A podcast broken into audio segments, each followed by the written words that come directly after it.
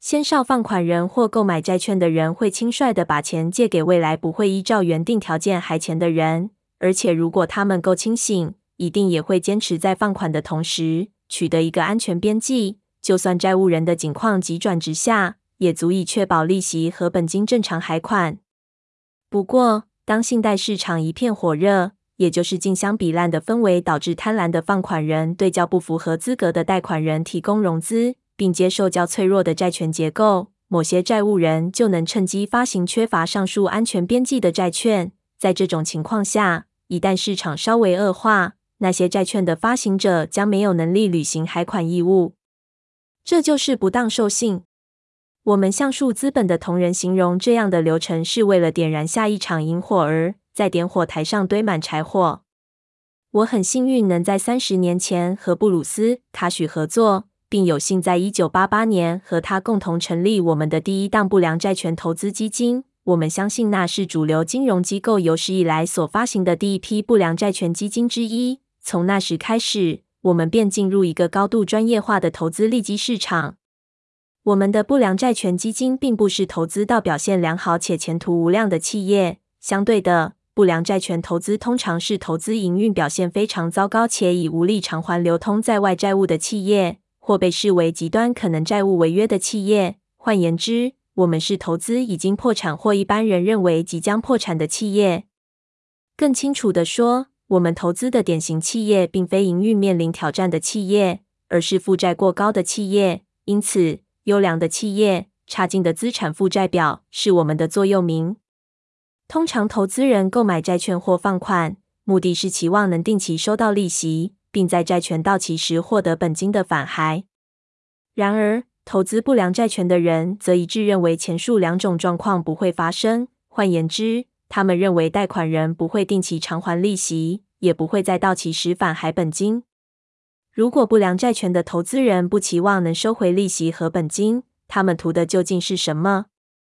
答案是：当债务人未依照既定时程支付利息给债券持有人。债券持有人就拥有对债务人的债权人身索权 （creditor claim）。简短来说，尽管有点过度简化，当一家公司破产，原有股东的权益会被消灭，而原来的债权人则会变成新股东。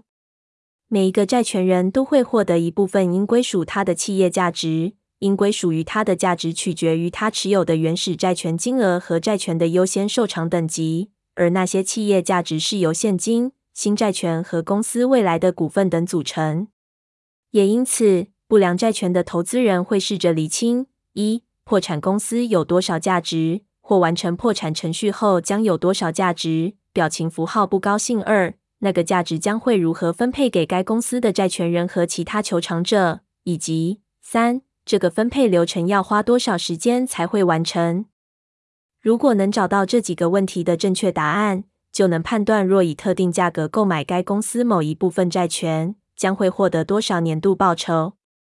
由于我们从一九八八年就展开不良债权投资，因此算是捷足先登，抢得一个极端有利的立足点。因为当时的竞争者非常少，整个战场鲜为人知，更少人了解。不管是在任何一个领域，这两个条件是确保优异报酬率的关键。也因此，从那时迄今的二十九个年头。我们基金的平均报酬都相当优异。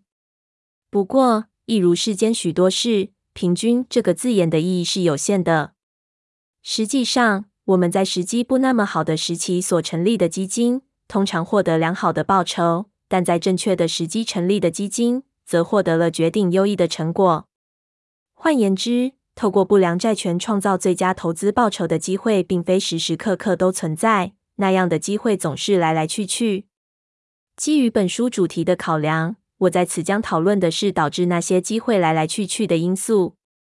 不意外的，这个问题的答案就是不良债权周期的波动。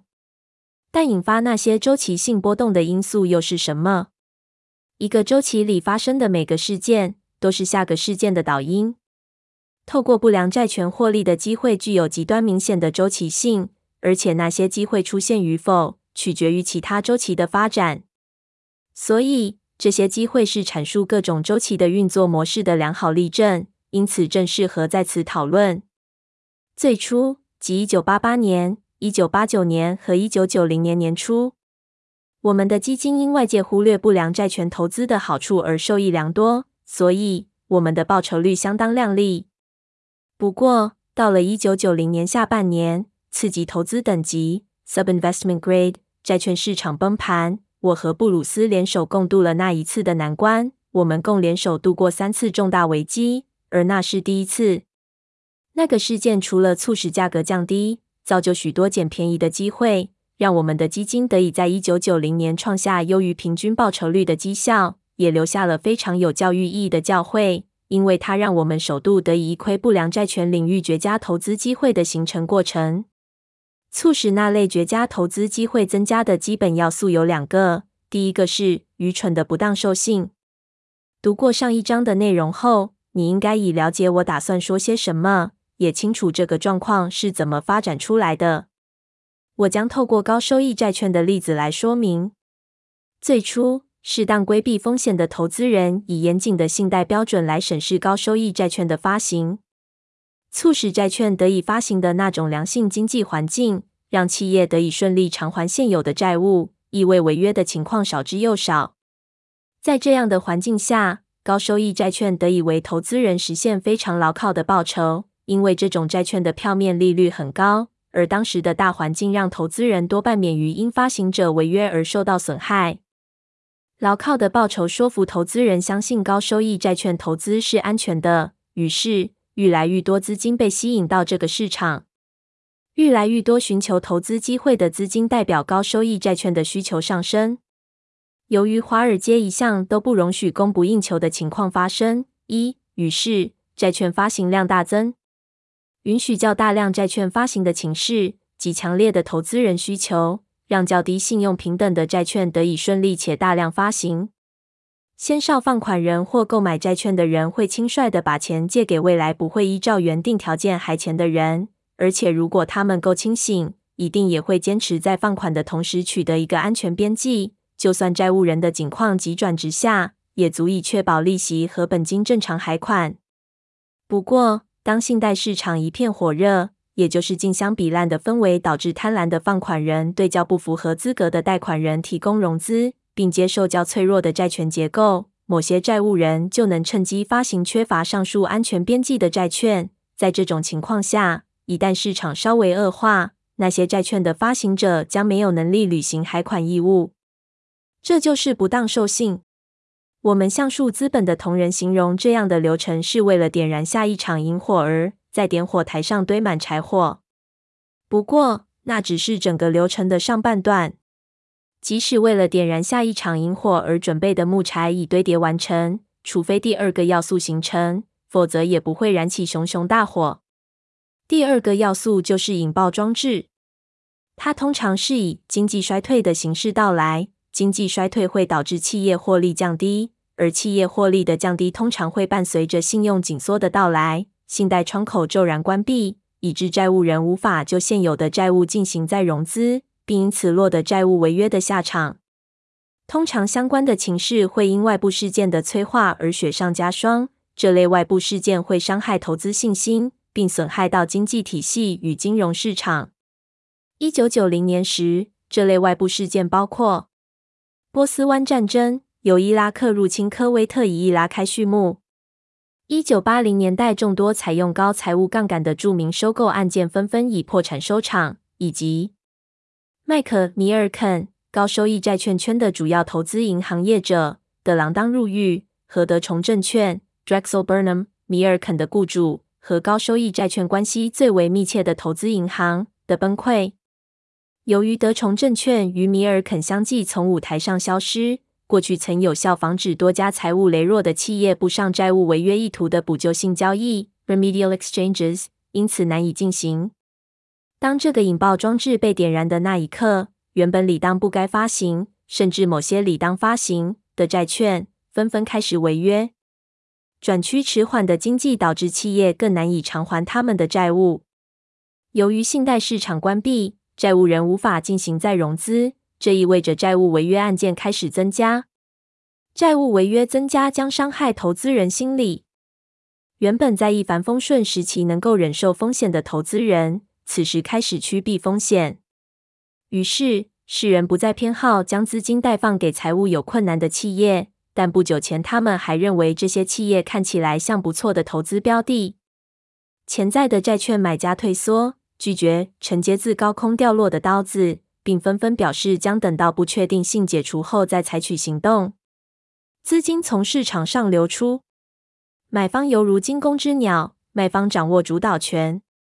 愈来愈多人卖出债券。导致债券价格连番下跌，接到赎回通知的基金成为被迫卖出的一方。到最后，债券沦为跳楼大拍卖的标的，只要买方肯出价，就能买到想要的债券。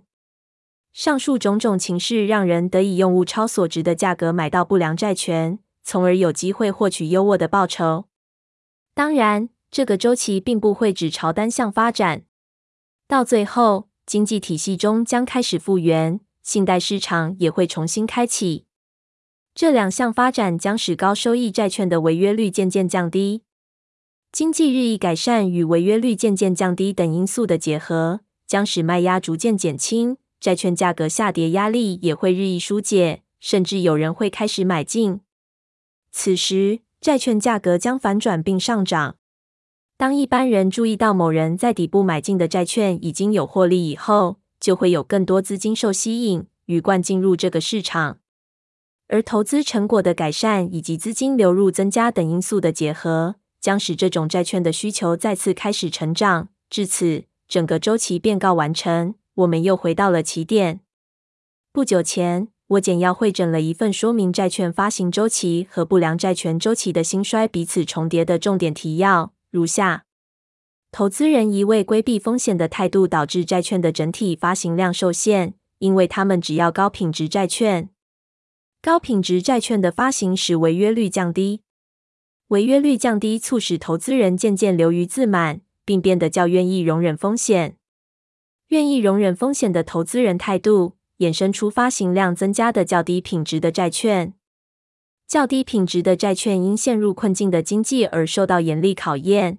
而经济困境最终更导致违约率上升，违约率上升引发寒蝉效应，投资人因而再次趋避风险。就这样，一切再度周而复始。这就是我一再在现实世界目睹的周期之一。长达二十九年的不良债权投资经验告诉我，类似的周期题材一定会再次出现。以上对这个周期的描述方式，给了我一个绝佳的机会，重申一项重点。一个周期里发生的每一个事件，都是下一个事件的导因。事实上，我是特别为了强调这项重点而设计这种叙述方式。请回头检视上述的进展，你将发现每一行最后的几个字都正好呼应了次一行开头的几个字。这样的连锁反应关系确实存在，而且我预期未来这样的连锁反应还是会继续发生。周期的交互作用。诚如你所见，不良债权市场投资机会的来来去去，导因于其他周期的交互作用。所谓的其他周期，包括经济、投资人心理、风险态度以及信贷市场等周期。经济的周期会影响投资人心理、企业获利能力以及债务违约的发生率。心理的周期导致信贷市场情势以及投资人放款、买进与卖出意愿等出现起伏。风险态度的周期助长低品质债券在高峰时期大量发行的风气，并导致世人在底部时期拒绝为再融资提供资本。信贷周期会对以下两者产生深远的影响：再融资的可取得性，以及潜在债券发行者受制于严苛信贷标准的程度。但愿以上所述已清楚说明了一件事：影响不良债权市场的多元根本周期绝对不是个别且独立发生的。诚如我先前提到的，这些根本周期也各有起落，每一个周期也是促使其他周期起落的导因。另外，每一个周期也会受到其他周期的起落的影响。不过，这一切所造成的结果，就是一个和不良债权投资机会有关的激烈周期，而这个激烈周期有待后续解释。译注：换言之，只要有需求。华尔街必定会发行各种金融商品来满足投资人的胃口。